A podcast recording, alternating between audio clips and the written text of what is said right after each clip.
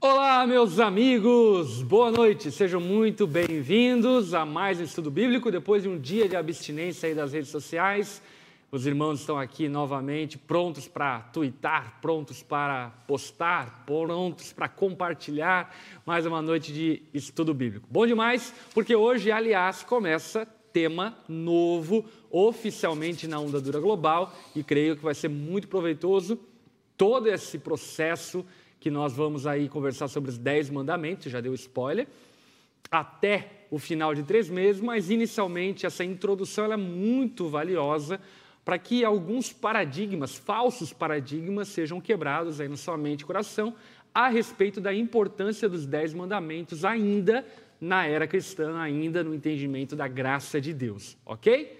Dito isso, dada essa introdução, esse spoiler rapidinho, quero pedir algumas coisas para vocês. A primeira delas é Deixa o teu like, por favor, dê o teu like aí para que nós possamos alcançar ainda mais pessoas e dessa forma abençoar a tantos outros que não têm acesso a esse tipo de conteúdo.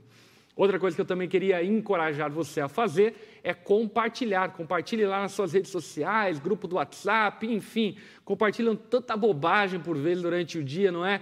Meme, coisa arada e tudo mais. E acho que é uma ótima oportunidade para você enviar aí para a tua família, amigos, enfim, o link é, do nosso estudo bíblico, até porque o estudo bíblico de hoje é do tema Mesh, em cima dos Dez Mandamentos, então a gente vai falar também sobre casamento, namoro e assim por diante. Eu creio que é um assunto pertinente para muita gente que está precisando de instrução bíblica sobre como conduzir sua família, sobre como conduzir casamento e tudo mais, ok? Então fica aí o encorajamento para curtir, compartilhar. Você pode também dar o seu super chat, dessa forma patrocinar aquilo que estamos fazendo através das redes sociais, através do YouTube e também no fim nós abriremos um tempo então para perguntas e respostas acerca dos dez mandamentos, na verdade não dos dez, né, mas acerca da lei de Deus, vamos assim dizer, e do primeiro mandamento, que é aquele a qual nós vamos abordar nessa ocasião.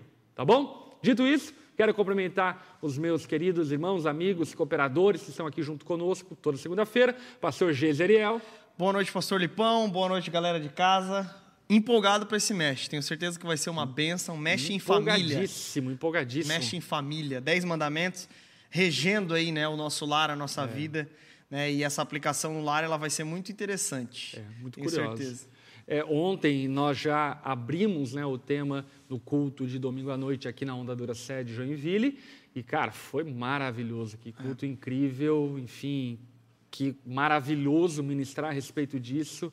Enquanto eu pregava, ainda que tivesse muito cansado, porque eu tive em Blumenau ontem de manhã uhum. e à tarde tive treinamento com os líderes lá, então vim numa correria, só passei em casa também um banho rápido, estava bem exausto, bem cansado, porque no sábado à noite também fui dormir tarde, estava na casa de uma ovelha, enfim, fazendo uma visita pastoral, depois do culto e tudo mais.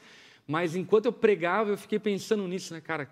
Como é valioso as lições, em especial a lição que ontem foi pregada e que hoje nós vamos conversar, a respeito de Deus ser o primeiro, Deus ser o único, uhum. ah, o alvo das nossas afeições e quanto isso revoluciona a vida familiar quando se entende esse mandamento bíblico e essa direção de Deus. Uhum. Então, foi muito legal o culto ontem. Aliás, aqui já fica o convite todo domingo, 10 da manhã, 19 horas, transmissão do culto ao vivo. Ontem teve até um coral. No YouTube. Teve um coral, coralzaço. Maravilhoso, Foi né? muito bom, foi muito bom. É. Criançada, galera. Com a bênção araônica. Araônica, é verdade. Bom demais. Enfim.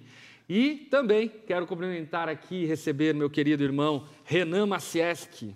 Boa noite, pastor. Boa noite para você que está em casa. Seja muito bem-vindo. É isso aí. Muito bem-vindos. Gente, vamos começar essa conversa então? Bora, bora. Vamos bora conversar, começar essa conversa falando sobre o contexto dos Dez Mandamentos. Acho muito pertinente isso, né? em qual momento os Dez Mandamentos vieram e o texto bíblico dos Dez Mandamentos está lá em Êxodo, no capítulo 20.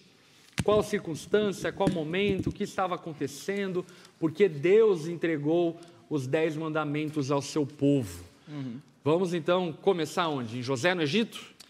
Vamos, acho que começar ali pela, pela, pela isso, por essa virada, né? José do Egito ele termina o livro de Gênesis, né?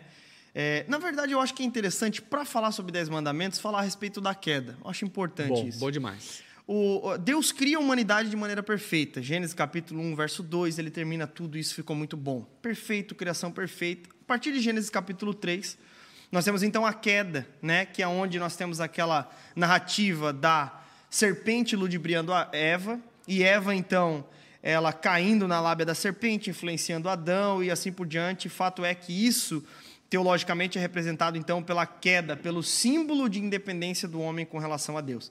A partir daí, é, e o primeiro mandamento é interessante porque fala, aponta muito sobre essa, essa é, independência humana, é, porque no fim das contas o homem passou a viver, então, a partir desse momento, Gênesis capítulo 3, de maneira independente, contrária àquilo que Deus quis, daquilo que Deus criou em sua originalidade. Então, a partir desse momento, o povo tem então uma tendência de não mais é, é, ver a Deus como seu único Deus, e tendo assim a necessidade visível no Antigo Testamento de se ter outras divindades em que eles pudessem colocar a sua fé, a sua devoção e até mesmo a sua adoração.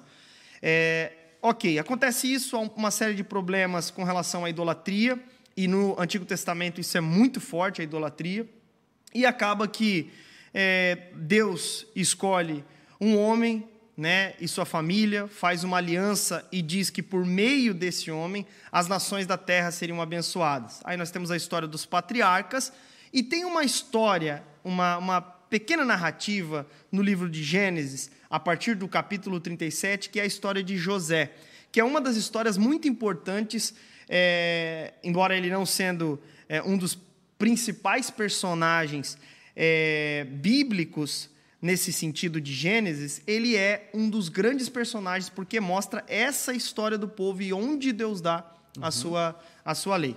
Ele se torna muito conhecido, se torna o José do Egito, ele se torna governador do Egito. Mas o livro de Êxodo, então, começa é, com. Vamos lembrar de quem era José. Né? José é um dos doze filhos de Jacó, e Jacó, então, tendo os onze filhos, José é o filho menor, ele foi ali é, invejado por seus irmãos, porque Deus havia dado alguns sonhos bem, digamos assim, ambiciosos para José. E José compartilhou na ingenuidade de um irmão mais novo aquilo que Deus havia dado de sonho para ele, enfim. E os irmãos invejaram e invejavam também porque o pai de José, Jacó, eh, amava José de uma forma muito peculiar, de uma forma muito especial, enfim, como filho mais novo, quem aqui é mais filho novo, enfim, sabe do que eu estou falando. Brincadeira, porque eu sou o filho mais novo da minha casa. Eh, mas esses filhos mais novos sempre são mais amados, isso é verdade. Eu sou o filho mais novo também. Brincadeira à parte. Então José foi invejado e sendo invejado, aí você lembra que ele foi lançado lá é, num, num buraco, enfim, enquanto os irmãos decidiam se matavam, se entregavam, se vendiam, o que faziam. E aí uma caravana de comerciantes egípcios passou por eles e aí eles decidiram, ah, vamos juntar o útil e agradável. A gente ganha uma grana vendendo o nosso irmão e nos livramos dele. Então eles criaram uma fake news, olha lá, fake news já estava lá em José. Fizeram lá da, da túnica de José ensanguentada para que o pai achasse que então José havia morrido e venderam José para o Egito. E aí no Egito você deve ter já ouvido a história, ele vai para a casa de Potifar, a mulher de Potifar dá em cima, José é um homem íntegro, corre, não se deita com a mulher de Potifar, mas a mulher de Potifar era das piranhas das bravas mesmo, e aí então processa José, José é levado à cadeia, estando na cadeia, José se destaca dentre os demais, se destacando dentre os demais, o faraó tem um sonho, e aí então José é convidado para interpretar o sonho de faraó, e ele interpreta, acerta, e acertando, então é, o faraó convida José para ser governador do Egito. Abaixo de faraó, apenas José era o mandante, lá, a autoridade no Egito. Ele ganha E uma, uma disso- moral, né? Uma moral que, que era fora do comum e ele acaba sendo... o- uma o autoridade incrível, né? E fara- o faraó tem o, o José tem o coração de faraó e ao ponto de que faraó não só dá autoridade, mas como dá riquezas e assim por diante. E aí José ouve falar que na região da família dele estava se passando por uma grande miséria e fome. E não dá outros irmãos de José, sem saber quem ele era, vão até o Egito, para que lá no Egito, então, possam pedir ajuda para o governador, que por um acaso era José e eles não sabiam. José prega uma peça, resumindo a história, José traz a sua família, então, para morar no Egito. E aí, vindo seu pai, os seus irmãos, há aquela reconciliação, e a partir dali, então, a sua família se instala no Egito, prospera muito, se multiplicam. A palavra fala que os hebreus lá era unção do coelho, uhum. né, se multiplicavam para dar no pé. José falece, morre no Egito, passa-se algumas gerações e a história de José e dos hebreus simplesmente desaparece. É. Ao ponto então que o faraó assume é, o poder e quando ele assume o poder e vendo que os judeus, os hebreus estavam prosperando demais, ele então decide os escravizar e os oprimir. Uhum. E aí começa o livro de Êxodo. Uhum. O livro de Êxodo aí começa com essa mudança dos irmãos de José, que são os filhos de Jacó, né? Depois as doze tribos mudam-se para lá. E aí assume um novo rei, no verso 8 do capítulo 1 de Êxodo, que diz que nada sabia sobre José. Uhum. Então, parece-me que uma história está começando a ser esquecida, mas Deus, por sua graça, preserva o seu povo e assim por diante. E aí tem também concomitante a isso, lá no início do livro de Êxodo, a morte de José, tem o nascimento de Moisés, que tem tudo a ver também com essa história que a gente, que a gente vai ler agora. Então, nada sabia, só que o fato é que eles foram para o Egito, lá tem o nascimento de Moisés, começou a incomodar os reis, os faraós que assumiam todo esse crescimento de, do povo hebreu dentro da nação é, do Egito, e eles então foram submetidos a um jugo de escravidão. Uhum. E a partir desse momento começa a escravidão. Exatamente. E aí então, nessa ocasião, Moisés, que era filho de uma hebreia, de um hebreu, ele, por é, Faraó estar é, preocupado com o crescimento dos hebreus, ele emite uma lei para que matasse todos os primogênitos e dessa forma é, restringisse o crescimento do povo hebreu. E dentro dessa ocasião, então, a mãe de, Jos de Moisés coloca ele no cesto de betume, coloca ele no rio Nilo, e colocando ele no rio Nilo, a filha de Faraó, ela vê o neném posteriormente, enfim, num cesto de betume, e ali então pega aquele neném e o cria na corte de Faraó. Esses são, ah, acho que as grandes. É, o bom humor de Deus, né, cara? Aquele que queria matar é aquele que cria, educa e patrocina e sustenta. Uhum. E Moisés, então, cresce dentro desse contexto é, do palácio de Faraó, como neto de Faraó, ainda que não fosse neto sanguíneo, uma vez que a filha dele o adotou como filho. Posteriormente a isso, vivendo piada de apartamento, né? É. vivendo na corte, é, Moisés, em dado momento, ele vai andar entre o seu povo, o povo hebreu, porque ele sabia que era hebreu, e indo andar em meio ao seu povo, ele vê a opressão que o povo sofria e que ele não via do apartamento dele. E ao ver isso, então, ele é tomado de ira, de raiva e mata dois soldados egípcios, esconde eles, cobre eles de areia, foge para o deserto. E aí, então, lá no deserto, José conhece uma esposa, é, casa, o seu sogro Jetro, que depois vai ser um personagem bem curioso ali na, na peregrinação do povo hebreu do Egito para Canaã. Ele casa e então volta agora é, enviado por Deus, não mais por força, não mais por desejo, mas pela vontade de Deus, que aparece a ele no episódio, episódio da sarça ardente, lá do, do arbusto que queimava e não se consumia, e diz a Moisés que ele vai libertar o povo hebreu do Egito, que agora já somava cerca de um milhão e meio de pessoas que estavam lá no Egito naquela ocasião. Então, Ali, a partir disso, acontece as manifestações sobrenaturais de Deus convencendo o faraó a libertar o povo hebreu.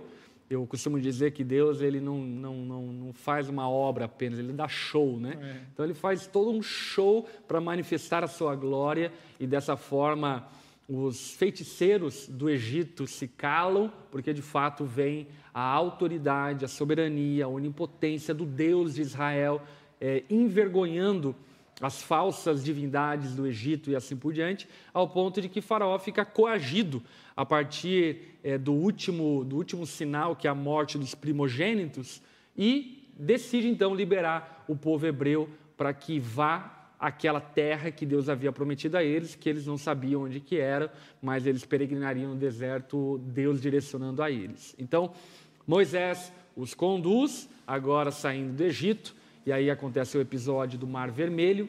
O Mar Vermelho, Deus abre o Mar Vermelho sob a rege e o sacerdócio. É importante nós falarmos sobre isso, né? Moisés era um sacerdote de Deus, então intercedia pelo povo diretamente ao Senhor.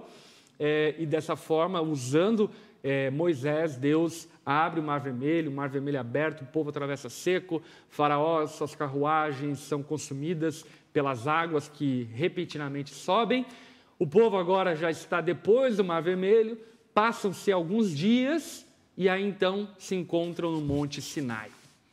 E aqui então que começa a história dos Dez Mandamentos.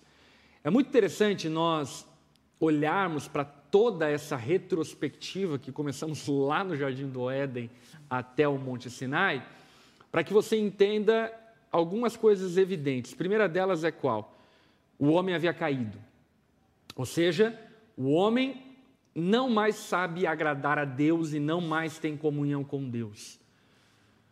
O homem estava mergulhado em pecados, mas ainda assim Deus, em sua graça e misericórdia, de maneira soberana e voluntária, ele decide querer abençoar um povo por meio do patriarca Abraão. Dá uma promessa a Abraão.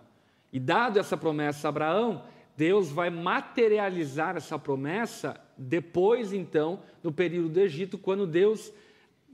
O texto fala que Deus se lembra, não que ele se esqueceu, né? Vocês entendem um, o, o, o uso da palavra, né? Mas Deus se lembra da promessa feita a Abraão e vendo o povo padecer, sofrer no Egito, Deus então decide os libertar. E a libertação do Egito, inclusive o apóstolo Paulo usa muito disso em 1 Coríntios, em outros episódios, Gálatas, enfim, é, ela é uma, uma tipologia da salvação que nós temos em Cristo. É uma exemplificação teatral é, daquilo que recebemos em Cristo. Por quê? Porque assim como nós fomos libertos na escravidão por um Deus que, olhando a nossa miséria, quis nos salvar, assim também foi com o povo hebreu. Eles passaram pelas águas do Mar Vermelho, que o apóstolo Paulo vai dizer que era o batismo do povo hebreu.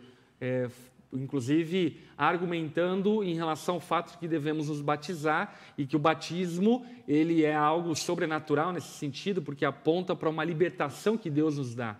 E aí então o povo passa pelo Mar Vermelho simbolizando o batismo.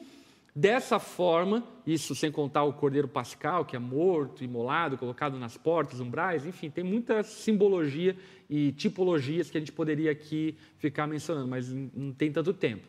O povo, então, hebreu passa pelo Mar Vermelho, simbolizando até aqui, presta atenção, escravidão, salvação através do cordeiro que morre, batismo, redenção, porque Deus tira o povo, comprando eles é, para pertencer a Ele. E agora, passados alguns meses, então, o povo já no deserto, Deus decide fazer uma aliança com o seu povo. Porque a salvação de Deus, ela não era uma salvação, digamos assim, é, ocasional. Não. Deus tinha um propósito, Deus tinha uma razão. E a razão de Deus, fica muito evidente, era levantar uma nação santa, para que por meio dessa nação santa, toda a terra glorificasse e conhecesse a Deus através da santidade de Israel. A partir disso, inclusive, a gente começa a entender o porquê das leis cerimoniais, assim por diante, que não vai ser aquilo que vai ser estudado no, no, no tema Mesh, mas que faz nos entender esse, essa distinção que Deus faz do seu povo, escolhido e separado, e ali então, no Monte Sinai, ratificado uma aliança. Vamos conversar um, um, pouco sobre esse acordo de aliança? um ponto importante só sobre essa questão das, dessas outras leis é, cerimoniais, civis e tudo mais. É, é, é, importante porque hoje a tendência é a gente olhar para as leis do Levíticas, por exemplo, e desprezar. Tipo, ah, mas isso é lá para o tempo de Levítico, Antigo Testamento. Mas todas elas, no fim das contas, remontam um padrão santo de Deus, remontam um princípio por uhum. trás. Então, a gente tem que até tomar um cuidado de é, só querer considerar os dez mandamentos, porque no fim das contas, assim como os dez mandamentos, essas outras leis, embora não de maneira tão direta, elas também apresentam princípios dessa santidade desse Deus que é santo e conclama a santidade é, do seu povo. É isso aí. E vamos falar um pouco sobre essa coisa de aliança, porque é muito importante a gente entender, né? O que é uma aliança no contexto bíblico? Renan? Eu acho que é muito importante, né, a gente fazer essa localização da lei de Deus sendo dada em um contexto de aliança. Uhum. Porque isso nos livra de muitos equívocos na hora de entender o que é a lei de Deus, uhum. né? É, e já de cara, assim, o, o que eu posso dizer é que lei a lei que Deus deu ao povo de Israel no Monte Sinai e também a nós é uma expressão da graça de Deus. Uhum. Normal, ah, é muito comum as pessoas fazerem essa distinção né, entre lei e graça. É como se a lei fosse um padrão antitético à graça, uhum. quando na verdade ele não é.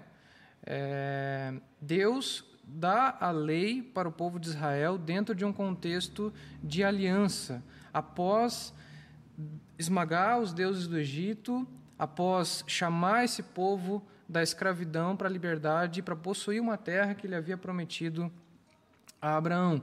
Então veja que primeiro Deus redimiu esse povo, primeiro Deus salvou esse povo, ele libertou esse povo da escravidão e trouxe eles agora para o deserto. Então é onde Deus entra em uma aliança, entra em um pacto com esse povo é, dando leis para esse povo para que eles conheçam a vontade de Deus e saibam como se relacionar com esse Deus.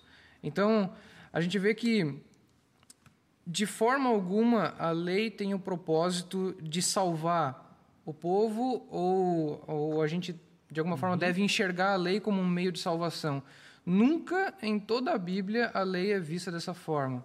É, Israel não olhava para a lei dessa forma. A lei nunca foi recebida como um meio de salvação, ela foi dada como é, uma maneira de, de Israel é, entender o caráter e a vontade de Deus e, dessa maneira, viver é, em santidade diante de Deus a partir daquilo que Deus já havia feito em Israel, né? amando Israel, redimindo e libertando. Então, é, é, para ficar mais claro, né, a lei foi dada para que o povo praticasse como uma forma de gratidão àquilo que Deus já havia feito. Uhum. Perfeito. E, Primeiro ele diz, né?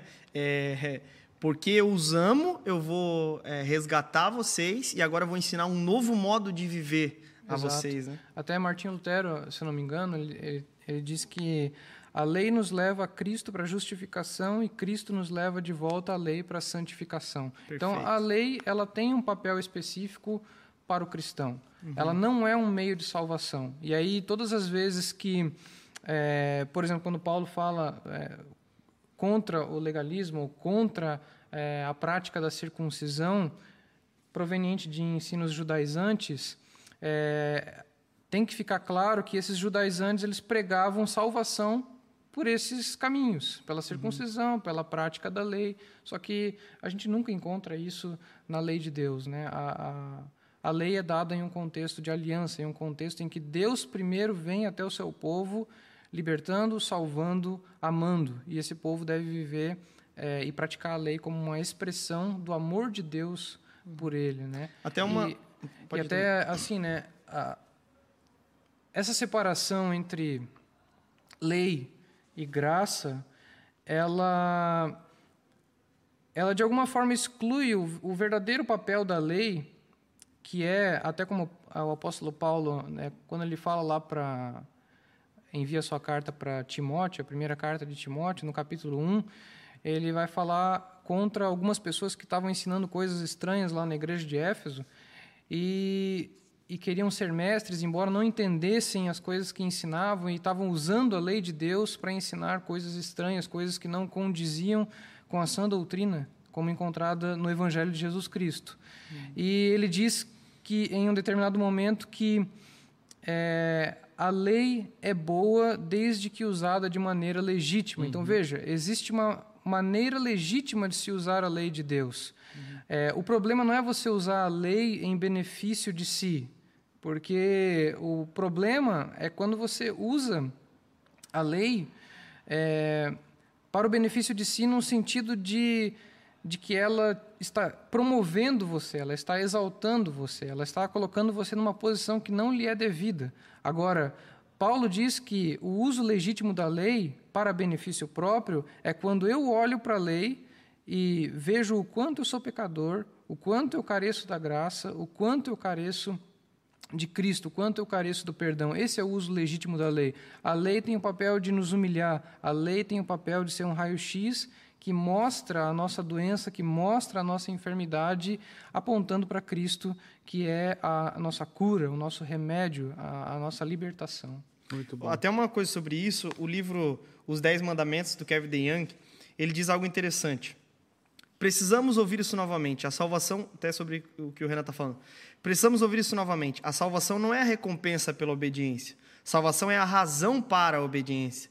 Jesus não disse: Se vocês obedecerem aos meus mandamentos, amarei vocês. Em vez disso, ele primeiro lava os pés dos discípulos e então diz: Se vocês me amam, guardarão meus mandamentos. Uhum. Tudo que fazemos é tão somente por causa do que ele primeiro fez em nós. E é um fato, né? Nós só...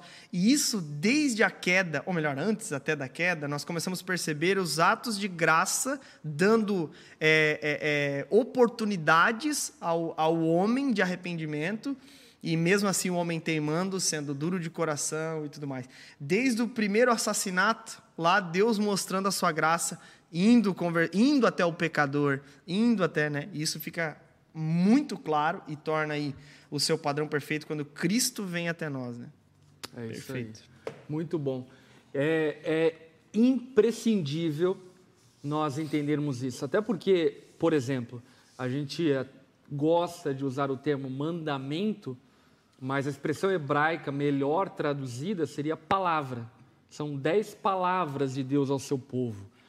E ainda que eu não vejo nenhum problema em usar mandamentos à luz é, da interpretação correta dos Dez Mandamentos, é perigoso nós deixarmos entender como sendo palavras quando a gente arremete a ideia de que os Dez Mandamentos é uma forma de tentar coagir Deus a nos abençoar. Não, o que fica evidente na narração da, do, do, dar os dez mandamentos da parte de Deus ao povo é que Deus os dá depois de os salvar, como dando a eles agora é, o ensino para que eles permanecessem na salvação, para que eles permanecessem na bênção, para que eles permanecessem na libertação que Deus os havia dado. É aquela velha história, né?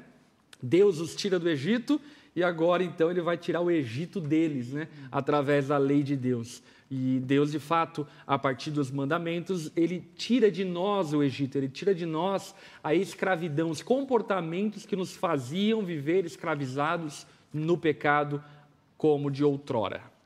Perfeito. Ok? Excelente. Gente, seguinte, quero fazer já algumas recomendações, que eu vou fazer algumas citações aqui desse livro, que é A Teologia do Antigo Testamento, muito bom, da editora Vida Nova, do Bruce Waltke.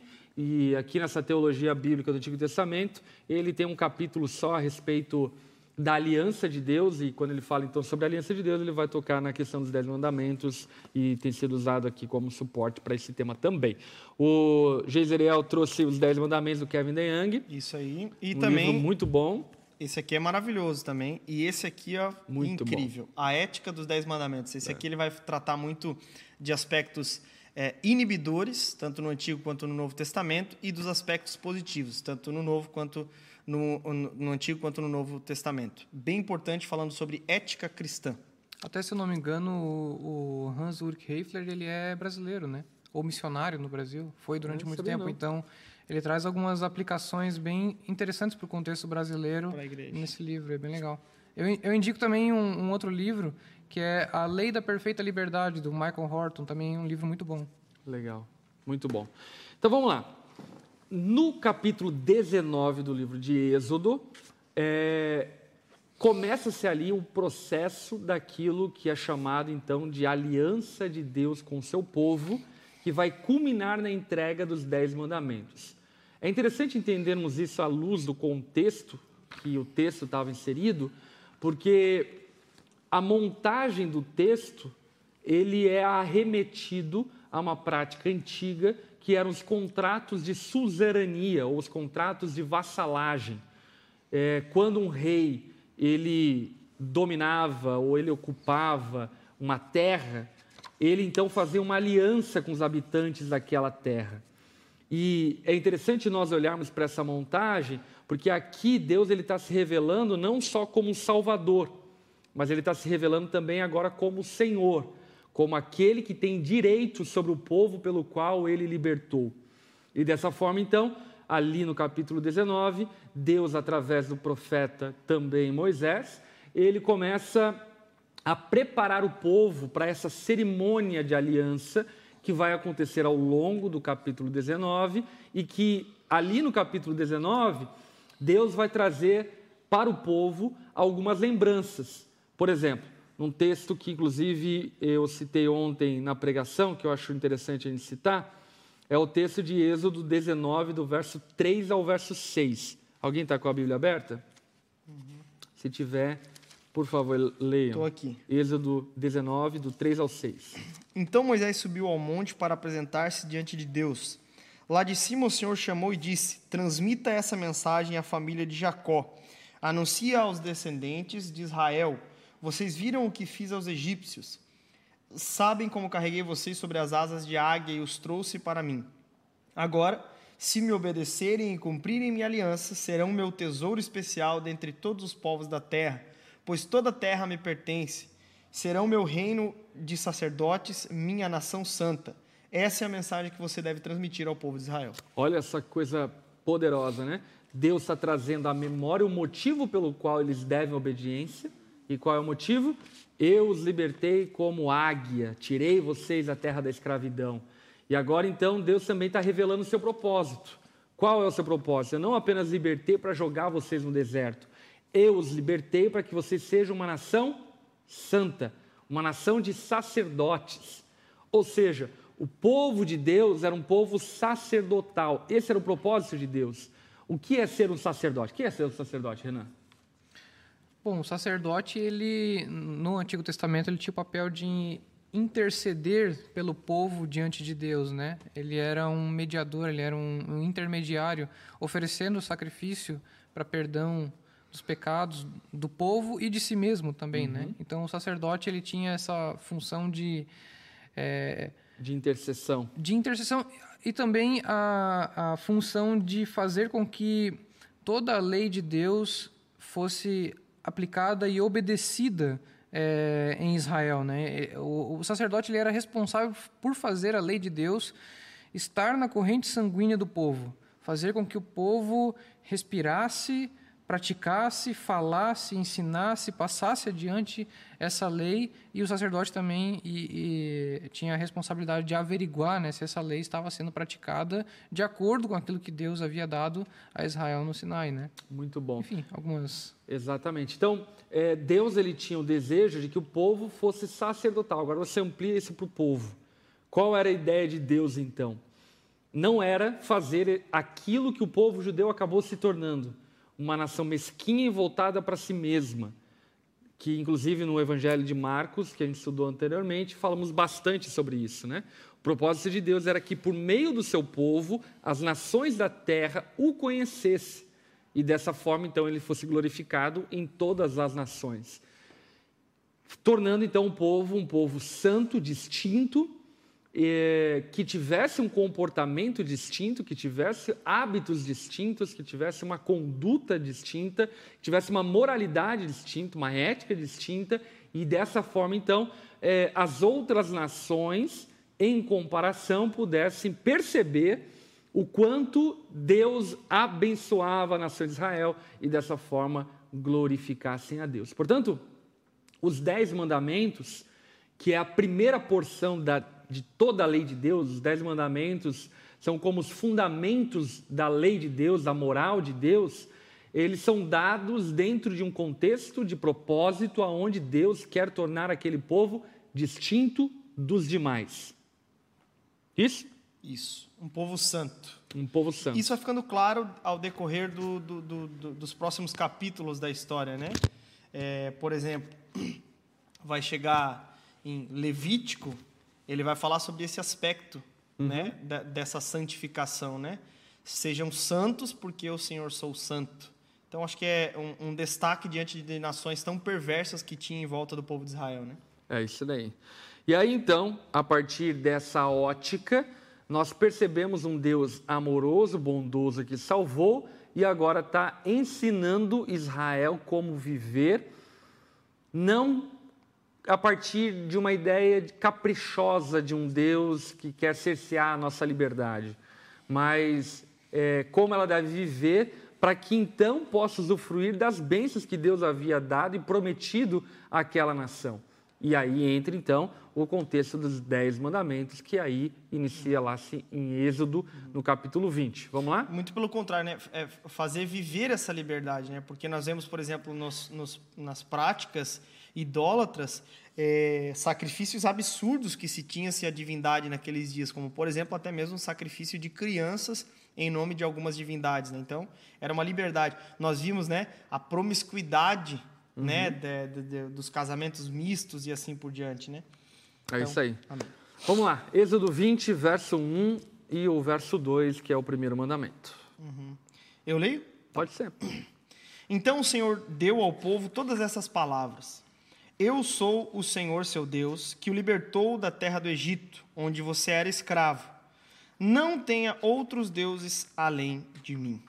Ok. Vamos identificar algumas coisas imprescindíveis nesse texto aqui, no verso 1 e no verso 2, para então chegarmos no mandamento em si.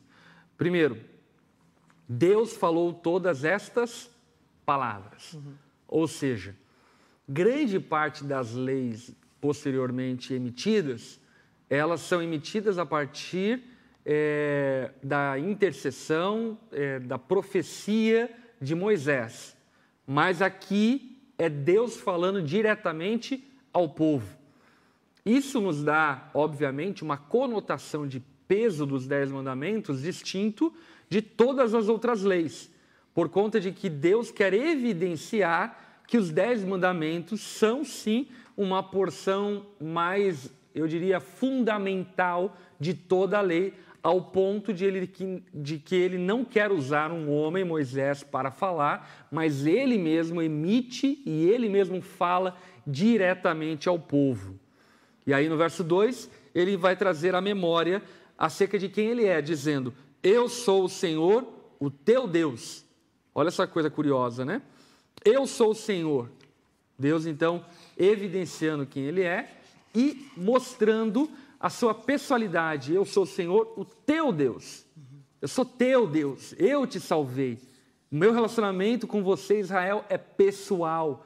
E ao longo do Antigo Testamento é maravilhoso isso, porque demonstra essa pessoalidade, esse amor de Deus, que inclusive no Novo Testamento ganha ainda mais expressão na pessoa de Cristo, Emanuel.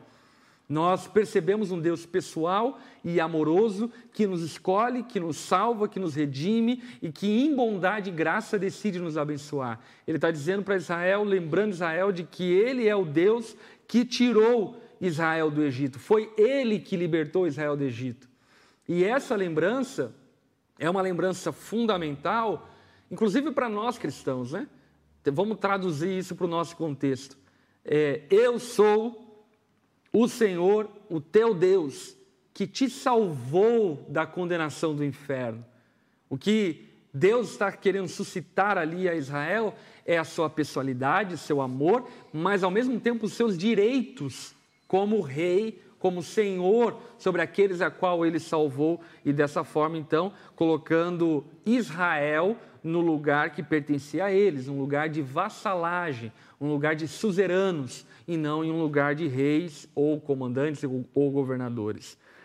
E aí ele continua no verso 3, dando o primeiro mandamento: Não terá outros deuses além de mim. Vamos lá, vamos fazer aqui alguns questionamentos importantes a respeito desse primeiro mandamento. Primeiro questionamento que eu acho fundamental é o questionamento de: existem outros deuses então? Hum. É, porque parece que o mandamento está validando a existência de outros Uhum. deuses, né?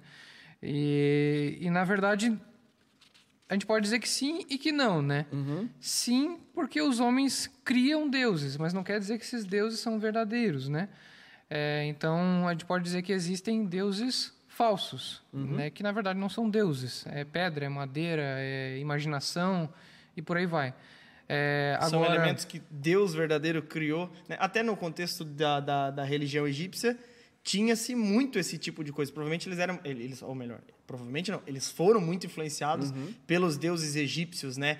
É, o deus da água, que tem uma briga entre os dois deuses da água, e daí surgem as coisas, e sabe? Então, elementos que o próprio Deus criou, e que a, a narrativa de Gênesis deixa claro sobre isso, e eles transformaram isso em deuses. Então, eles eram, é, de fato, eles criam mesmo nessas divindades, né?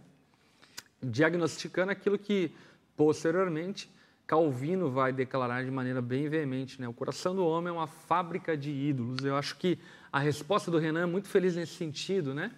Porque não, não existem, mas sim existem na imaginação, existem na afeição idólatra do coração do homem.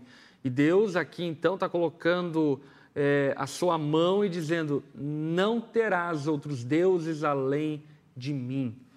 Ou seja, esses deuses não existem, porém, nós, com o coração idólatra, acabamos projetando esses deuses na nossa mente ou até mesmo na objetificação de objetos, atribuindo a eles divindade, adoração e assim por diante. Tratando-se então dessa possibilidade de, de criar outros deuses a partir da idolatria, o que seriam esses outros deuses? Vamos tentar trazer para o nosso contexto, uma vez que até o Geis agora acabou de comentar, que de fato naquele contexto havia imagens, figuras, haviam histórias, narrações, enfim, que fantasiavam a existência desses deuses do Egito.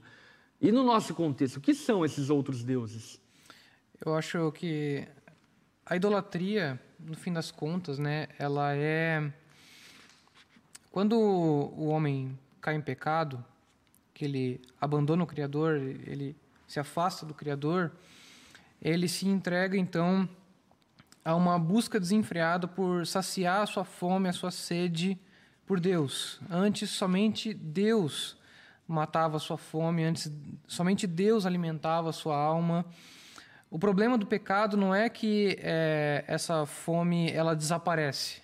A fome continua. O problema é que a, a, ela é direcionada para outro lugar. Então o homem acaba projetando coisas que aparentemente vão saciar essa fome, que vão matar essa sede, é, quando na verdade não vão. Então é, é curioso a gente pensar que a idolatria ela é uma prova empírica da, da existência de Deus, do, do, lugar que pertence somente a Deus né, no nosso coração. Porque, é, e, e, Calvino fala muito sobre isso, né, que a, a, idolatria ela mostra que o homem é um ser religioso, que o homem é um ser que foi criado por Deus, que necessita de Deus, que, é, que tem a sua alma inclinada é, a Deus. Né? E se Deus não é o alvo da alma, então outra coisa vai ser o alvo da alma, né? E aí pode ser é, a busca pelo poder, pode ser a busca por dinheiro, a busca pelo sexo, a busca por reconhecimento, uh, pode ser um time de futebol, pode ser o WhatsApp, né? Hoje muita gente ficou sem WhatsApp, muita gente não, acho que todo mundo ficou sem WhatsApp, né? Durante uhum. o dia, porque deu um um, um BO aí, não sei o que aconteceu. Mark Zuckerberg tirou da tomada. Tirou, é. tiraram da tomada, apertaram um o botão sem querer. e, e, e, talvez muita gente sofreu de abstinência, né? a gente estava brincando aqui antes é, sobre isso, né? E pode ser, sim, que isso seja um ídolo, né? A pessoa que não consegue se desconectar, é, que precisa ver se está recebendo a mensagem de alguém, é, porque se ela não recebe a atenção de alguém, essa atenção virtual, ela não se sente bem, ela, ela, necess, ela precisa matar essa fome da alma, né? ela não está satisfeita em Deus. Então, qualquer coisa pode ser um ídolo, né? Uhum. qualquer coisa pode ser é, o nosso Deus. E também, acho que vale ressaltar, né? que não só a, as nossas Porque parece que quando a gente se desvia completamente de Deus e busca outras coisas, isso é então idolatria. Mas é importante enfatizar que também quando nós temos uma ideia de Deus menor do que aquela que Ele mesmo se revela, isso também é idolatria. Uhum. Nós também estamos é, criando um, um Deus diferente, né? A gente vê ali até no mandamento, no início, né, no primeiro versículo, que diz: E Deus falou. O nosso Deus é um Deus que fala. Esse é o Deus que nós buscamos, que nós cremos, que nós nos relacionamos. Ele é um Deus que fala, é um Deus que age falando, é um Deus que fala agindo. A gente percebe que ele criou todas as coisas pela palavra. Uhum. Deus não é como o ser humano que fala uma coisa e faz outra. Não, tudo que Deus faz, ele faz pela sua palavra e tudo que Deus quer fazer, né, ele ele faz falando. Uhum. Isso é importante porque é, nos mostra a importância, por exemplo, da pregação semanal no culto, a importância da leitura bíblica, a importância de nós estarmos constantemente expostos à palavra de Deus. Por quê? Porque Deus age também em nosso coração, dando forma ao nosso coração, à nossa espiritualidade, assim como Ele deu forma a toda a criação, pela palavra. Deus faz pela palavra, Deus atua pela palavra. E também a importância aqui da gente pregar o evangelho, né? Uhum. Deus vai atuar nos descrentes, é, convertendo os corações através da pregação da palavra. Uhum. O nosso Deus é um Deus que fala, né? Uhum.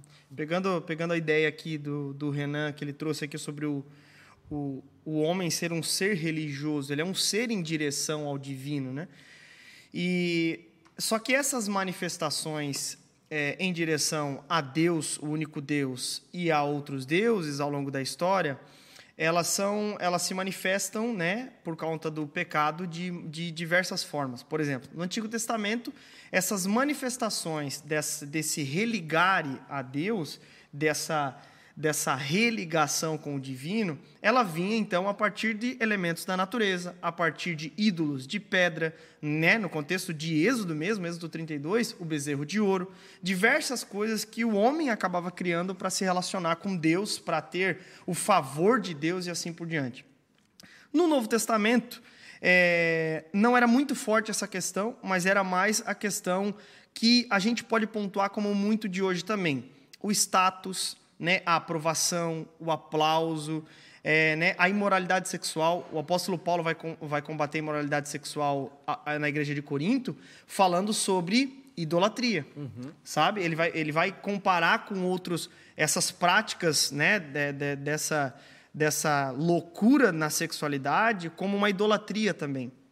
Então, o dinheiro. O dinheiro em Gálatas ele, ele, ele combate também a a, a idolatria a partir da, da, desse entendimento errado da salvação é, por meio da lei, né, do ensino judaizante. Então, é, só vai mudando as formas como o homem ele é idólatra. Calvino está correto, é uma fábrica de ídolos. De tempos em tempos, ele nunca é, deixou de ser ídolo. E pequenas coisas, de fato, como o Renan comentou, ele, elas podem se tornar é, um ídolo no nosso coração. Muito fácil, é uma linha muito tênue, uhum. até mesmo na nossa devoção. Se tratando agora de mesh, uhum. gostei muito do tema da pregação de, de ontem.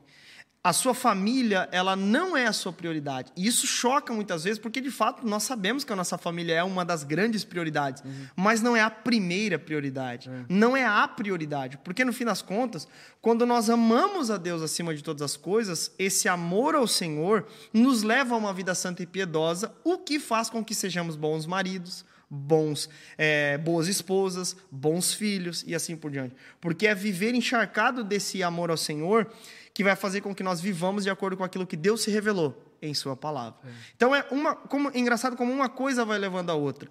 E eu acho que esse aspecto é, positivo também do mandamento sobre buscar a Deus em Sua palavra é muito importante, porque revela um coração dependente.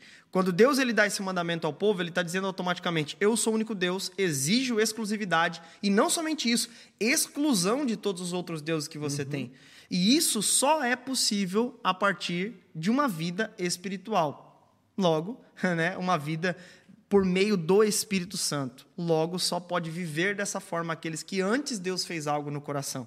Né? Muito bom. Então, muito legal a gente já trazer esse contexto do mesh porque a gente percebe então esse fundamento da moralidade familiar e conjugal. Qual o fundamento? O fundamento de que Deus precisa ser o primeiro. Ele precisa ser o alvo da adoração, ele precisa ser o alvo da devoção, da obediência e por aí vai. E a tua família não vai estar segura em um ambiente onde Deus não é o primeiro. Seus filhos estão inseguros se Deus não for o primeiro na sua casa. Uhum. Ainda que aparentemente tornar o seu filho prioridade para você seja uma forma de o servir, de o amar, na verdade, é a pior coisa que você pode fazer por ele. Pais que deixam de amar, de devotar-se, de adorar a Deus, prejudicam severamente os seus filhos. Maridos, esposos que fazem isso prejudicam seus casamentos. Portanto, o primeiro mandamento, ele esboça não a ideia de um Deus caprichoso que quer de alguma forma cercear a nossa liberdade, a nossa felicidade. Não. O primeiro mandamento esboça é, a ideia de um Deus que reconhece que apenas Ele é Deus e que não existe nenhum outro Deus, e não havendo nenhum outro Deus, é necessário que todos reconheçamos a Ele como prioridade, porque de fato Ele é o primeiro. Tanto é o primeiro que a palavra de Deus começa no verso 1 de Gênesis, dizendo: No princípio criou Deus os céus e a terra. Ou seja, ele é o primeiro de toda a criação e, portanto, ele precisa ser o primeiro do nosso coração. Ao ponto de que eu vi uma frase eh, estudando sobre esse texto que falava o seguinte: Deus ele não é só o primeiro mandamento, mas ele é a primeira ideia da Bíblia. E precisamos também compreender essa noção e esse entendimento de que Deus precisa ocupar o lugar de primazia na vida familiar, na tua vida pessoal, é óbvio, na sua vida paternal, na sua vida conjugal. Deus precisa ser o primeiro. E agora, indo um pouco para meandros práticos, eu gostaria de citar é, o que Calvino fala a respeito de ter Deus como primeiro, de, de aspectos práticos do como nós, então, é, priorizamos a Deus. E Calvino ele vai pontuar quatro pontos que significam adorar a Deus em primeiro lugar. E o primeiro ponto que ele fala é a respeito da própria adoração. Nós tornamos Deus primeiro quando o adoramos.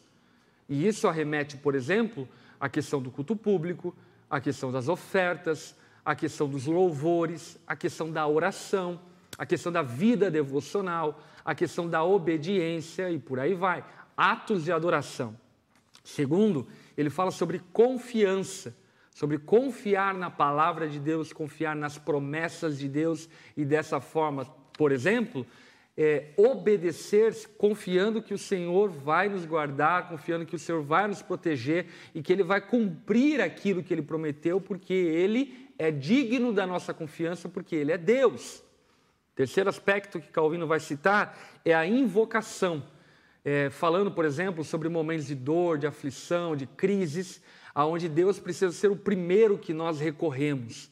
Ele precisa ser a primeira pessoa que nós procuramos na nossa aflição, na nossa dor, na nossa angústia. A gratidão, Deus precisa receber toda a glória e todos os louros das conquistas, das bênçãos que porventura recebemos. É importante que nós olhemos para esses aspectos práticos por conta do quê? Porque, por exemplo, a adoração parece ser um aspecto um tanto quanto mais lógico, apesar de negligenciado, a gente precisa concordar com isso. Mas parece que é lógico que eu não vou ficar cantando louvores para minha esposa e que eu não vou cultuar a minha esposa, ainda que façam de outras formas, mas enfim, entenderam o que eu quis dizer. Agora, por exemplo, a gratidão, quantas vezes nós retiramos de Deus a sua glória e aplicamos a nós, ou aplicamos aos homens, aplicamos aos outros e não ao Senhor.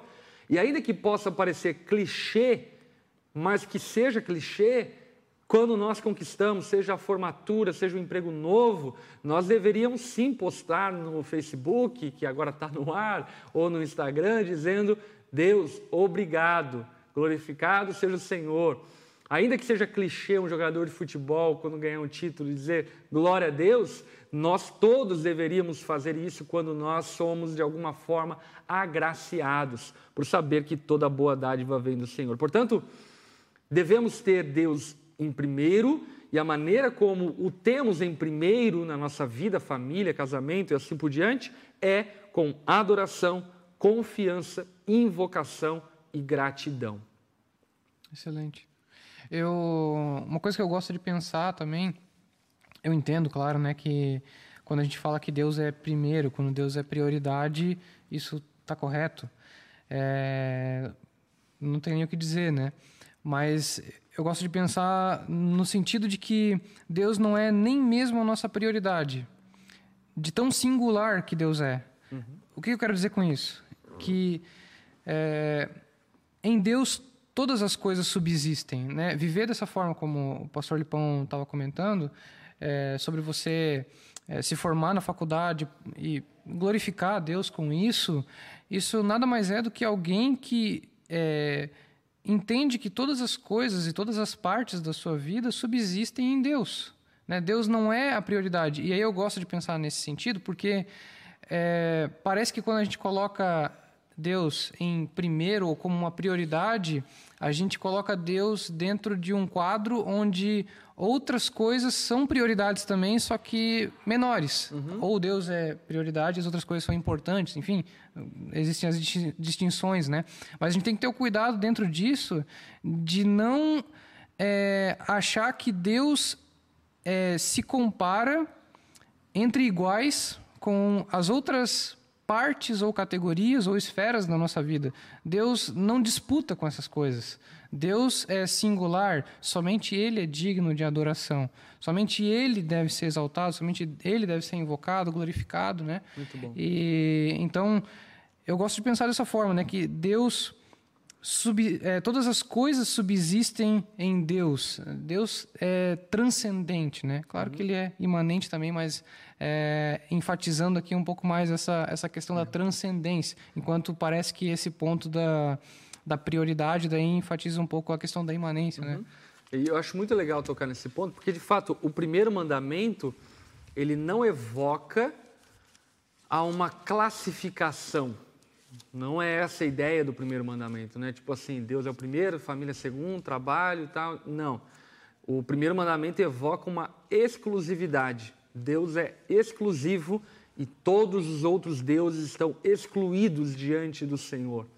Ele precisa ser é, o único alvo exclusivo da minha devoção, das minhas afeições, é, da minha esperança, da minha expectativa e por assim por diante. E isso, obviamente, não quer dizer que nós não devamos amar nossa esposa, filhos, assim por diante. Mas o amor à nossa esposa, filhos e tudo mais, na verdade, é como consequência desse primeiro amor a Deus, desse amor exclusivo a Deus. É porque eu amo a Deus, é que eu amo o meu próximo. Não é porque eu amo o meu próximo que eu amo a Deus, entende? Não é porque eu amo minha esposa que eu amo a Deus. Eu amo a Deus e por isso eu amo minha esposa. É uma resposta de devoção a Deus amar a minha esposa. E quando nós vivemos dessa forma, tudo muda. Muda por conta do quê? Muda por conta de que quando colocamos Deus como a causa das nossas ações e motivação das nossas ações, nós encontramos um ponto de estabilidade nas nossas ações, porque elas são motivadas por um amor a um Deus imutável. E sendo assim, então, é, eu não estou atrelado a variações cambiais, eu não estou atrelado a variações emocionais, eu estou atrelado a um Deus que é como uma rocha inabalável, que sempre permanece sendo o mesmo. E dessa forma, então, eu, por devoção a Deus, eu amo a minha esposa. Olha que coisa poderosa. O amor à esposa precisa ser uma forma de culto a Deus e não de culto à esposa. Uhum. O amor aos filhos é uma expressão de culto a Deus e não uma expressão de culto aos filhos. É até interessante, uh, o serviço numa empresa é, é, é, é isso também. Um, um, exemplo claro disso é Efésios capítulo 5 e 6. Olha só que interessante o que texto de Efésios diz. Não hajam de forma impensada, mas procurem entender a vontade do Senhor. Não se embriaguem com vinho é, que leva a contenda, pois ele os levará, levará a descontrole, em vez disso sejam cheios do Espírito, cantando salmos, hinos e cânticos espirituais e louvando o Senhor.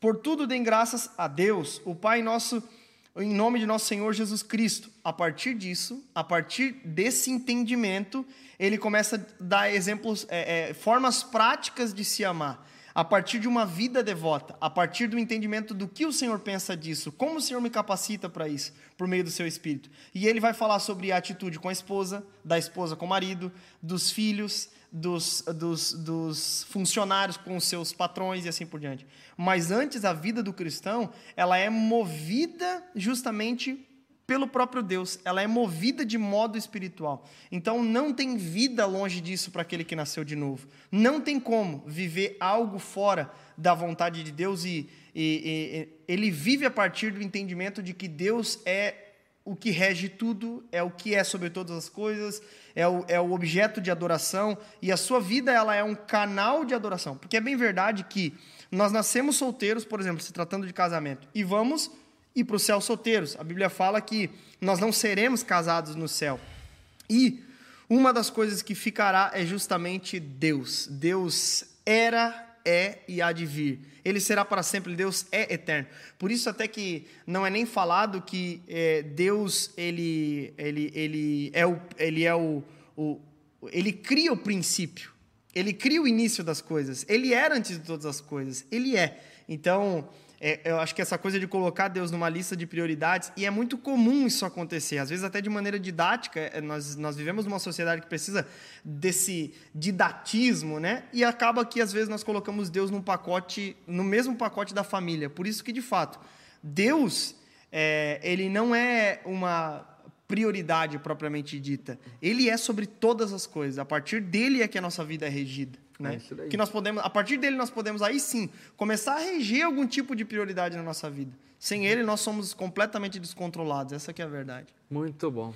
É isso aí, gente. Acho que a gente já fez uma explanação aqui bem exaustiva acerca do primeiro mandamento, trazendo luz e clareza acerca do que ele significa. E agora eu quero abrir então para perguntas práticas a respeito disso, do como aplicar e assim por diante. Ou se houver perguntas acerca de um panorama mais amplo do, do, do, da lei de Deus, os Dez Mandamentos, enfim, também você pode aqui é, nas, no chat mandar essa pergunta para que nós respondamos. Enquanto você vai maquinando aí as suas respostas, algo a acrescentar? Sim, até a gente falou sobre aspectos negativos e positivos, mas eu acho muito legal o tanto de aspectos positivos que tem no primeiro mandamento, uhum. né? E aí é interessante porque o Hans Ulrich Heifler ele coloca diversos pontos é, positivos a respeito, de aspectos positivos a respeito desse primeiro mandamento. Como, por exemplo, confiar na suficiência de Deus. Não terás outros deuses é compreender que, de fato, Deus ele é suficiente. Deus é suficiente. Sempre na oração de profetas, sacerdotes no Antigo Testamento, nós vamos ver esse aspecto de Deus. Deus, tu és único, tu uhum. és soberano, sabe? E acho que confiar isso não somente nas e, e a vida deles se comprovava a partir disso, eles realmente confiavam na suficiência de Deus sobre todas as coisas e confiavam nisso, né? Ser fiel a Deus. Quando nós falamos sobre um, um, outro aspecto positivo, essa fidelidade a Deus. Quando nós falamos sobre Deus estar acima de todas as coisas, nós somos fiéis àquilo que Ele nos chamou para ser, porque nós confiamos que de fato Ele realmente é acima de todas as coisas. Adorar ao Senhor, um outro aspecto positivo. Ser zeloso pelo Senhor, temer, obedecer, amar e servir ao Senhor. Um aspecto positivo disso, de maneira prática, é quando nós servimos aos outros. Uhum. Quando nós entendemos que Deus tem nos transformado à sua imagem e semelhança, nós servimos os outros porque olhamos para o Senhor e vemos, vimos Ele nos servindo. E não somente isso, é íntegro em seu serviço. Daí ele vai dar o exemplo de que Josué, ele foi um exemplo de como servir ao Senhor, né? Josué ele foi íntegro em sua conduta e Deus o abençoou. Ouvir a sua voz, o aspecto que o Renan comentou, Deus ele se revelou de uma forma. A forma mais segura né, de revelação que nós temos hoje é a palavra de Deus. É onde ele se revelou, onde ele diz: Olha, eu me revelei de modo especial a um povo especial na palavra santa. Então, confiar na voz de Deus por meio de Sua palavra, guardar, buscar e observar. Então, esse é um, um, um modo positivo de, de né, Jesus ele vai dizer: se vocês me amam, vão guardar os meus mandamentos, porque pressupõe aquele que ama o Senhor é aquele que foi alcançado pelo Senhor. Em outras palavras, mesmo se eu, em algum momento, for pecar ou cair ou ser tentado em idolatria, eu rapidamente vou voltar para o caminho correto, porque essa é uma evidência do novo nascimento. Então eu rapidamente vou voltar a guardar e observar o mandamento do Senhor e me arrepender da idolatria. É, ter cuidado, apegar-se, orar, manter comunhão. Um outro aspecto de quem nasceu de novo, ele vive em comunhão com Deus, que é primeiro na vida dele, e com os irmãos que fazem parte desse mesmo povo que foram escolhidos como especial. Então, santificar o nome de Deus, daí a gente já vai entrar no, no, no, segundo mandamento. Mas olha só quanto aspecto positivo nós temos ao colocar Deus em primeiro lugar, ao não ter outros deuses além dele. Nos leva a aspectos positivos e que são muito benéficos para a nossa vida aqui na Terra.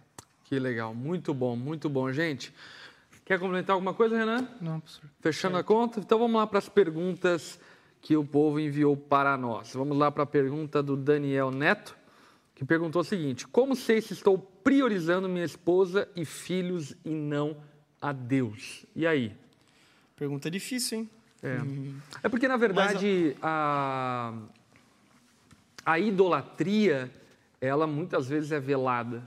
Né? Uhum. E é algo muito mais do coração do que propriamente é, de alguma ação específica. Obviamente que algumas ações específicas meio que condenam e apontam a possibilidade de uma idolatria. Como, por exemplo, a gente falou sobre coisas práticas, né? É, quando negligenciamos, por exemplo, o culto a Deus, a adoração a Deus, o culto mesmo, prático, enfim, é, repetidamente, podemos estar incorrendo em idolatria. Agora, isso não significa necessariamente que sim, mas é um apontamento possível. É, quando, por exemplo, você atribui à sua esposa ou marido a sua razão de viver, você está incorrendo numa idolatria. Portanto, é muito mais uma questão de coração que você precisa examinar e pedir a Deus discernimento do que propriamente alguma ação específica, embora algumas ações elas é, identifiquem de maneira muito visceral aquilo que o teu coração está consumido e aquilo que o teu coração já está totalmente ocupado. Portanto, é, preste atenção nas tuas ações e não deixe é, de, de, fazer e de servir a Deus é, em primeiro lugar e assim por diante. E acho que, até se tratando do casamento, uma coisa que é bem legal é você perceber se o teu amor por tua esposa está mais relacionado a quem ela é ou a quem Deus é.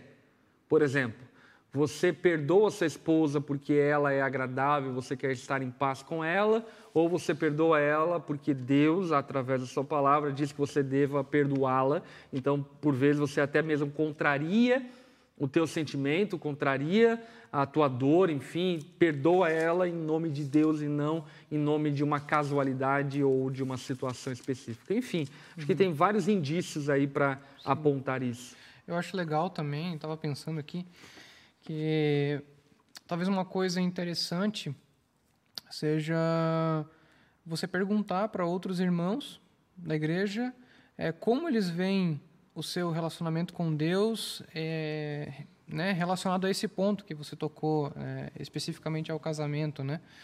É, por quê? Porque muitas vezes nós somos parciais também nos nossos julgamentos a respeito de nós mesmos. E nós precisamos da igreja, nós precisamos de irmãos é, que estão mais interessados na nossa santificação do que interessados em ser nossos amigos. Uhum. Então, é muito importante, acho que é um, é um ponto legal também uhum. uh, se levar em conta, né? Você, enfim, perguntar para outras pessoas se, ela, de algum, se elas de alguma forma enxergam que você tem dado mais é, priorizado a, a, sua esposa em detrimento da sua relação com Deus, né? É Até uma coisa que eu acho interessante que o apóstolo Paulo fala em 1 Coríntios capítulo 7 sobre é, ele está falando sobre casamento, ele fala: é, aqueles que são casados vivam como se não tivessem. Esse parece uma, um apelo à irresponsabilidade conjugal, mas ele está falando a respeito de que um solteiro ele tem muito mais tempo para se dedicar à obra do Senhor. Então, tendo em vista esse conselho de Paulo, perceba se você está deixando de servir ao Senhor com todo o seu, o seu a sua força, com seu todo vigor. o seu investimento, seu vigor. e se você está focando e priorizando mais o seu casamento é, em detrimento justamente de servir ao Senhor. E até mesmo perguntar para sua esposa isso: você me percebe mais priorizando alguma outra coisa, né? É, em, em vez de estar servindo ao Senhor e adorando ao Senhor e assim por diante? Porque, por exemplo, às vezes o casamento está mil maravilhas, mas a igreja caindo aos pedaços, precisando do seu serviço e você cuidando só do seu casamento e esquecendo da igreja. E eu acho que nós fomos chamados também é, para adorar ao Senhor de, é, por meio da igreja. E isso é uma grande evidência sobre a prioridade no casamento ou ao Senhor. Isso é evidência de maneira prática, né? evidencia muito. E também é assim, né? Se, Deus, se você entende que Deus te chamou para algo específico, é, não tente forçar que a sua esposa entenda isso é, no, no, na, na mesma medida que você entende. Você precisa orar e conduzi-la, então, a entender em Deus também aquilo que você entendeu e estar com você e caminhar junto com você. É, não queira sair correndo enquanto a sua esposa não consegue correr. Né? Eu acho que é muito importante Boa. você entender também o tempo da sua esposa, da sua família, é, para que discernimento, né? É, para que é, eles possam caminhar junto com você, né? Não, não queira forçar as coisas, né? Ex existe tempo para tudo, né? É isso daí. Olha só, pergunta do Edivaldo. É, Paulo disse que o fim da lei é Cristo. Seria correto levar as pessoas na contramão para visualizarem a lei, uma vez que Cristo, como sacerdote, resumiu toda a lei em dois mandamentos? Então, Edivaldo, é, na verdade você fez uma salada mista aqui nas suas perguntas, mas vamos tentar é, dissecar um pouco. Primeira coisa que eu queria fazer é uma indicação de um livro. Pega ali, Geise, para mim. Opa! Jesus Christ. Aí, ó. Aqui, ó. É uma indicação na doçura da graça. Esse livro é uma exposição, um estudo, uma aplicação é, do livro de Gálatas, o livro de Paulo aos Gálatas, e nesse livro eu trato a respeito dessa questão da lei ser o fim ou não. Então, na doçura da graça, aqui do Pastor Lipão, eu escrevi esse livro para poder instruir você em relação a isso, ok? Quando Paulo fala na carta aos Gálatas, inclusive, que o fim da lei é Cristo, a primeira coisa que é importante você entender é que o termo que Paulo usa sobre fim, ele não está falando sobre finitude, mas ele está falando sobre finalidade. O objetivo da lei é Cristo. É o telos. O cumprimento da lei é Cristo, o telos, né?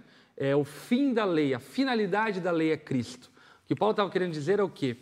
Que a lei apontava para a necessidade de um Cristo, uma vez que a lei ela demonstra e mostra que nós somos pecadores e, sendo pecadores, precisamos então de um Salvador, porque a lei serve como uma régua e essa régua, nos medindo, mostra a necessidade de um Salvador. Primeiro ponto importante a salientar é isso. Segundo ponto, que ainda que a lei aponte para Cristo, possivelmente o apóstolo Paulo nem mesmo estava referindo-se a lei mosaica e muito menos a lei dos Dez Mandamentos.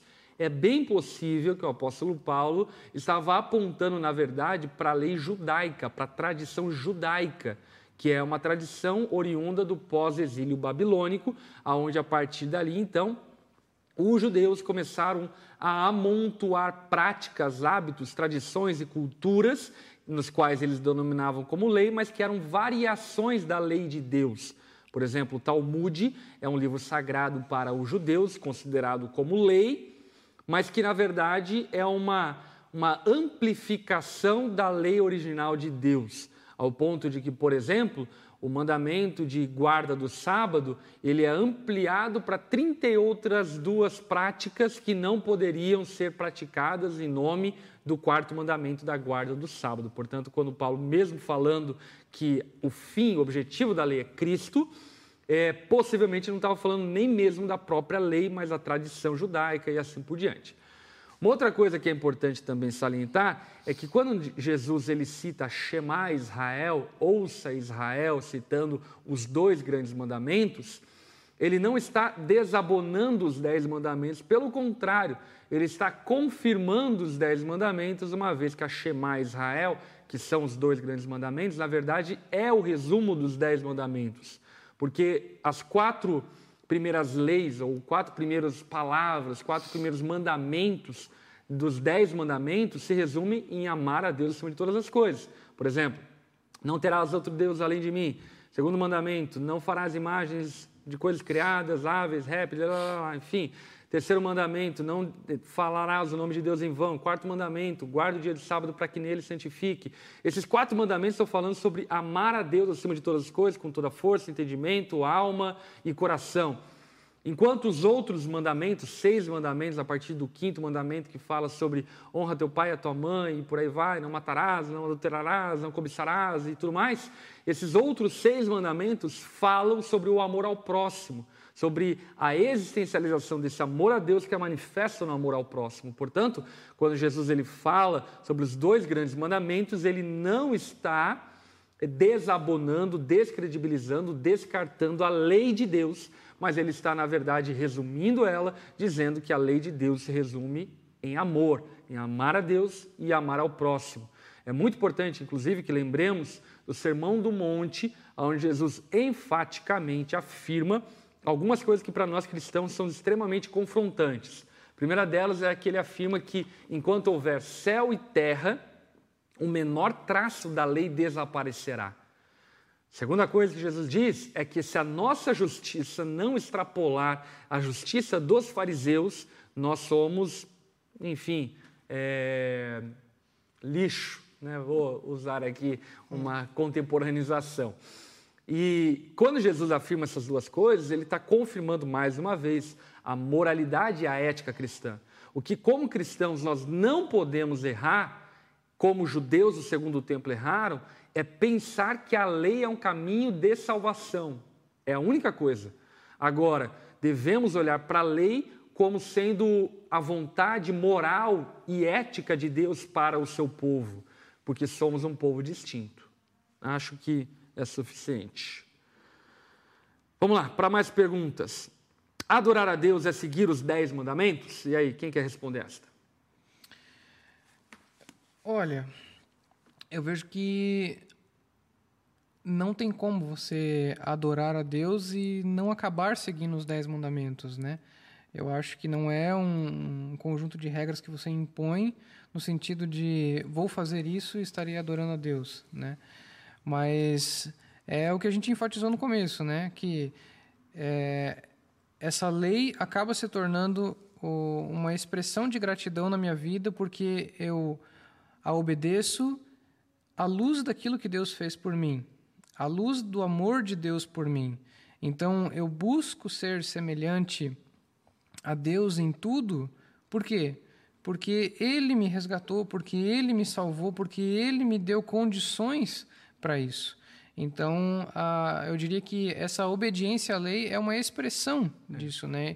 É, acaba que a, o, o próprio ato de cultuar a Deus, ele vem daquilo que Deus antes fez por nós. Né? Esse é o fundamento do culto. A nossa adoração não começa em nós, a nossa adoração começa em Deus. É de Deus para Deus. Deus glorifica a si mesmo através de nós. Então, acho importante ter isso em vista, né? Muito que bom. A, a, o fundamento do nosso culto, o fundamento da nossa adoração é sempre Deus. Né? E, e eu diria que a expressão desse culto é, na nossa vida, não, não só no momento do culto na igreja, né? mas ao longo de toda a nossa vida, é a prática, sim, daquilo que Deus ordenou em Sua palavra. Muito bom, muito bom. É, vamos lá, próxima pergunta. A aliança já começa a ser estabelecida com Deus, como Gerziel falou em Gênesis é, 17, 7? Então, é, existem várias formas de você ler as alianças de Deus ao longo de todas as Escrituras. E, e, Deus é um Deus de alianças, como já cantaria o Ministério Apacentar de Nova Iguaçu. Deus de aliança. e, e, essas alianças são manifestas em muitos momentos, é, de maneira progressiva e de maneira confirmatória. Uma aliança vai confirmando as promessas de Deus em cima das outras alianças. Por exemplo, Deus faz uma aliança noética, que é a aliança com Noé.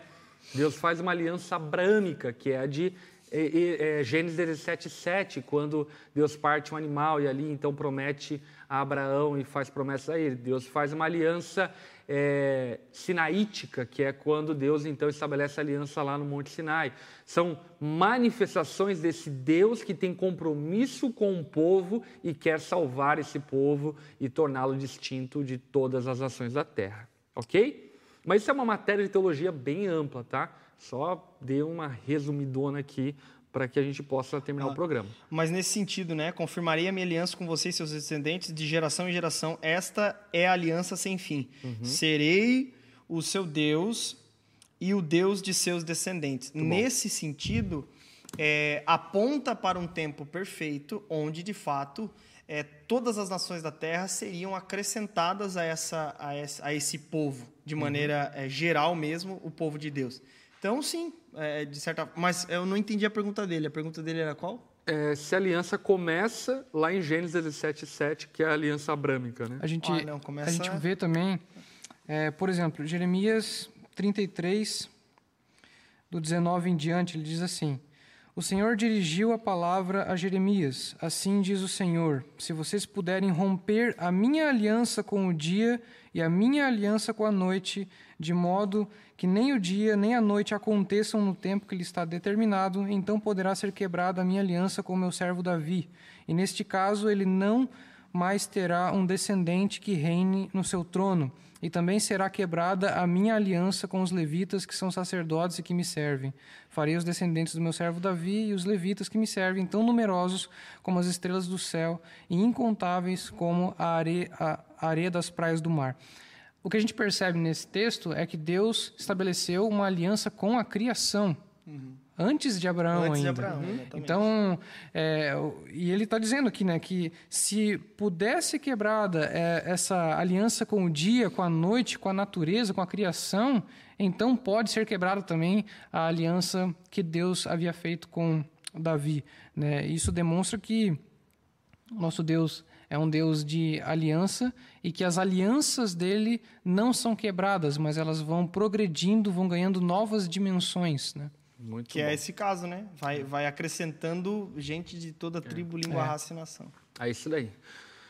Uh, vamos lá, mais uma pergunta, última pergunta. Juliano Silveira, quando viajo sempre trago algum souvenir. A última vez que viajei não era cristã, temos hoje uma caveira mexicana em casa. Isso seria adoração? Eu penso que não, mas fico na dúvida às vezes. Juliana, vamos conversar sobre é, idolatria de objetos, enfim, no próximo mandamento. Então já fico o convite segunda-feira que vem para você entender mais profundamente o que eu vou responder brevemente. Mas respondendo brevemente, a idolatria não é propriamente uma imagem ou uma estátua ou alguma coisa do tipo. A idolatria ela está atrelada ao que você atribui àquela imagem, o que você atribui àquele objeto.